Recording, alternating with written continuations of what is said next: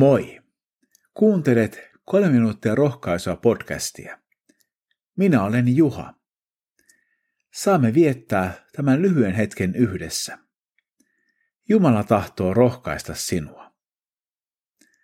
Luen nyt Jumalan sanaa psalmista 70.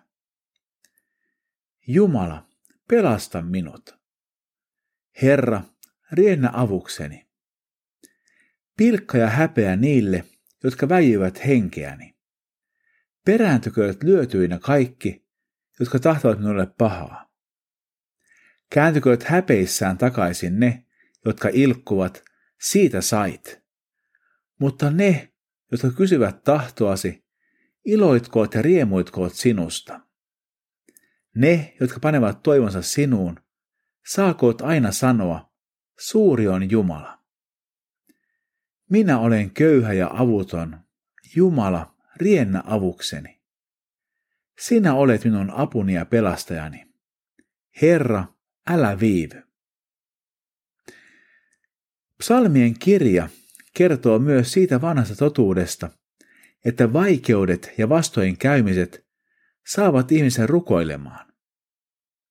Monesti ne myös pakottavat meidät luovuuteen. Tämäkin on Daavidin psalmi. Ja hän tuntui olleen erityisen luova runoilija, ja usein vaikeuksissa. Nytkin hänen henkeään väijytään, ja jotkut ihmiset tahtovat hänelle pahaa. Vastoinkäymiset ovat Daavidille hyvä syy kääntyä Jumalan puoleen. Niin hän tekee nytkin. Hän toivottaa iloa ja riemua niille, jotka kysyvät Jumalan tahtoa. Mekin saamme pyytää, että Jumala johdattaisi askeleemme. Daavid myös toivoo, että Jumalaan turvautuvat ihmiset saisivat aina sanoa, suuri on Jumala. Ajatus on varmaan sellainen, että saatuaan apua ihmisten on helpompi antaa kunnia Jumalalle.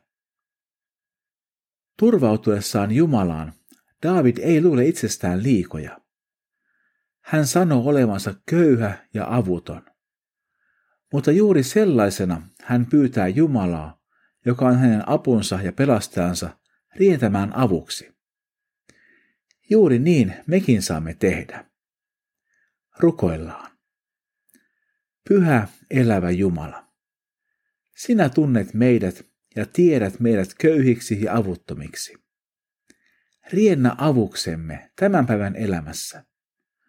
Olethan sinä apumme ja pelastajamme. Jeesuksen nimessä. Aamen. Siunattua päivää Jeesuksen kanssa.